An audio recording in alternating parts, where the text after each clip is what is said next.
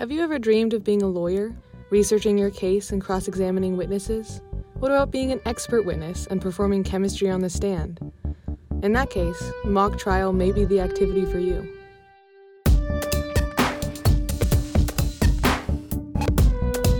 From the Daily Northwestern, I'm Mika Ellison. This is NU Declassified, a look into how Wildcats thrive and survive at Northwestern. In this episode, I spoke to members of Mock Trial, a team at NU that involves a lot of research and creativity, and, according to its members, creates friends for life.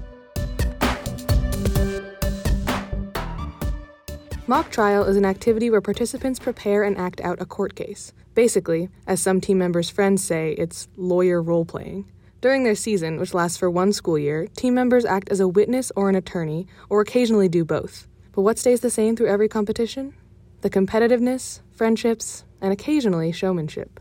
And we have something that we say in every info session, which is you come for the activity and you stay for the friends. And I think that's, as cheesy as it sounds, 100% true. That was Medill graduate student Megan Muntz, a former daily staffer and Mock Trial's current president.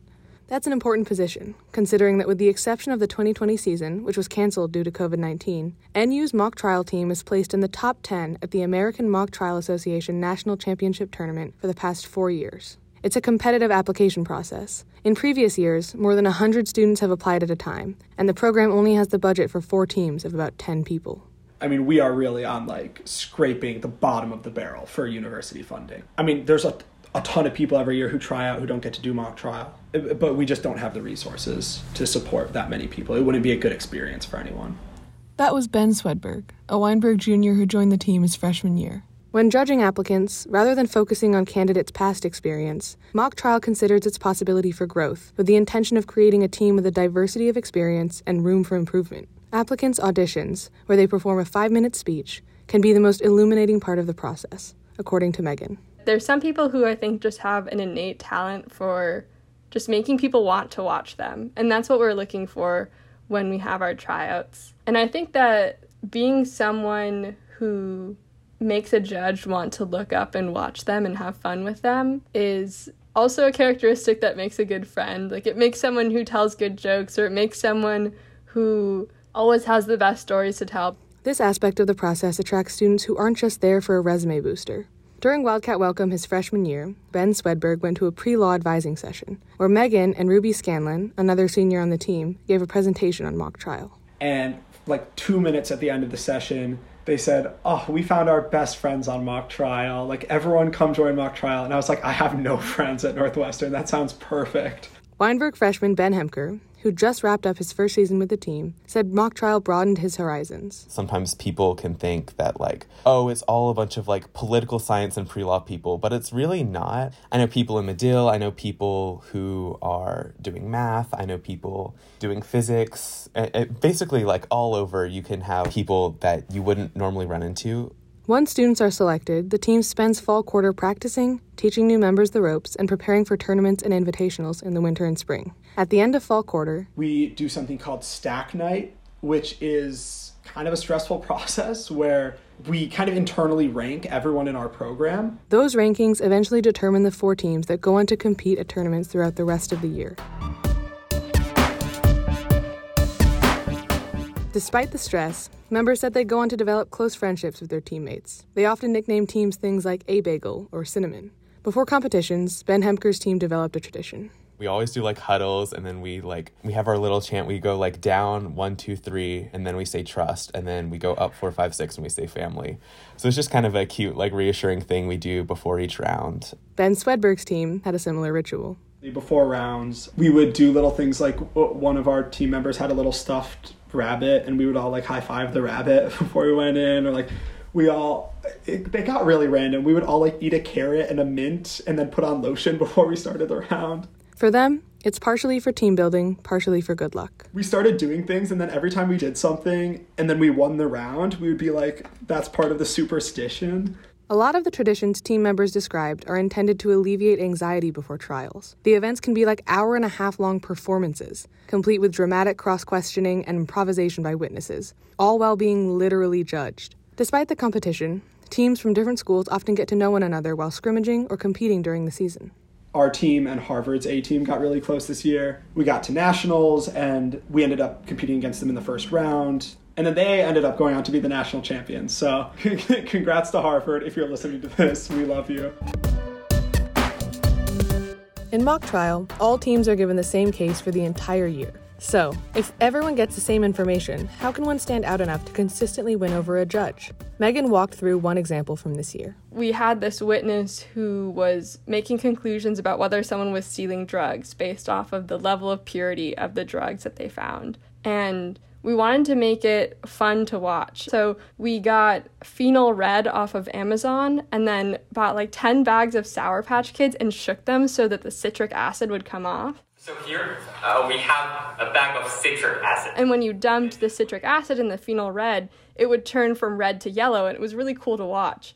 So that's essentially all that we did. So open up the bag. On, on this witness's direct was we didn't really get out really any facts at all about the case, but he would go up there in front of the judges and I'll add, to, add it to the test. And put some citric acid in phenol red and it would change colors. As you can see, this liquid here actually turns yellow. And every judge we had was just like smiling or laughing or asked about it after the round.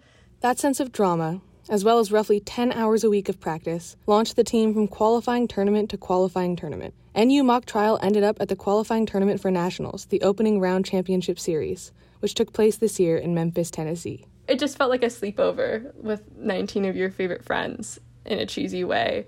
The team ended up driving to St. Louis, Missouri, staying the night at a team member's house, and driving the rest of the way the next morning. Megan remembers it as one of the best parts of her season.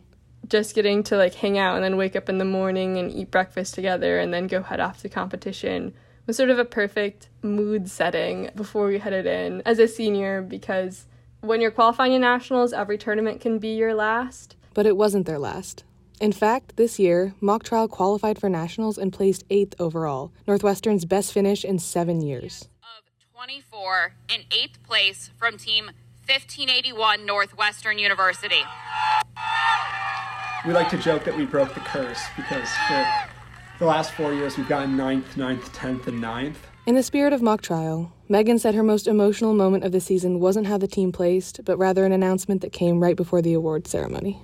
I want to have you join me in thanking one more group of people. They said something like, We want to thank the people who have been there at every practice for you, who welcomed you to campus. These are the people who greeted you on your first day of college. They were there to congratulate you after your first round. Who were the first people to make you feel like you had a home in this activity. They were your biggest cheerleaders and probably sometimes your greatest critics, but they will be on your team forever, even though after today, they won't be on your mock trial team anymore. I'm talking about all of the seniors. If you're a senior, please stand. And it was a really emotional moment for me, one because the other three women on the team who are graduating seniors are some of my best friends on campus, but also to think about all of the older members of our team and where I had come from, being a freshman who wasn't really confident in myself, who didn't really know how mock trial worked because I hadn't done it in high school. It just felt like a very full circle moment. I asked Ben Swedberg, who joined mock trial for the friends Megan said he would make, if it had lived up to his expectations. He said not only has he made some of his best friends on the team, there's no one on mock trial that I don't like. Yeah, I had to think about that, but no, it's true. Mock trial at NU is known for its welcoming atmosphere, but that can be in contrast to the demographics of lawyers nationwide. As of 2020, lawyers in America were more than 85% white. Muntz said that can occasionally be reflected in mock trial teams. You end up with a lot of teams who don't have a lot of women attorneys or don't have a lot of non white members. And that's something that we've been really trying to focus on. Megan is passionate about not only creating that environment at NU, but bringing it to the larger mock trial community. I'm excited by the passion that a lot of the current members in the team have for thinking about how Northwestern mock trial can be a safe space for people of different race and different gender identity and different ability status to exist inside of a larger realm of mock trial